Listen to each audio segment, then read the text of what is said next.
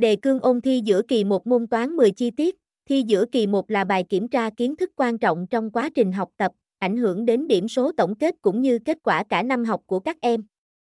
Để đạt kết quả tốt nhất, các em cần ôn thi giữa kỳ đúng trọng tâm bài học.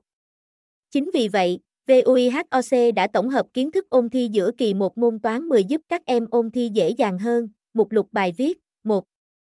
Tổng hợp kiến thức ôn thi giữa kỳ 1 môn toán 10, 1.1 mệnh đề, 1.2 tập hợp, 1.3 các tập hợp số, 1.5 giá trị lượng giác của gốc từ 0O, 180O.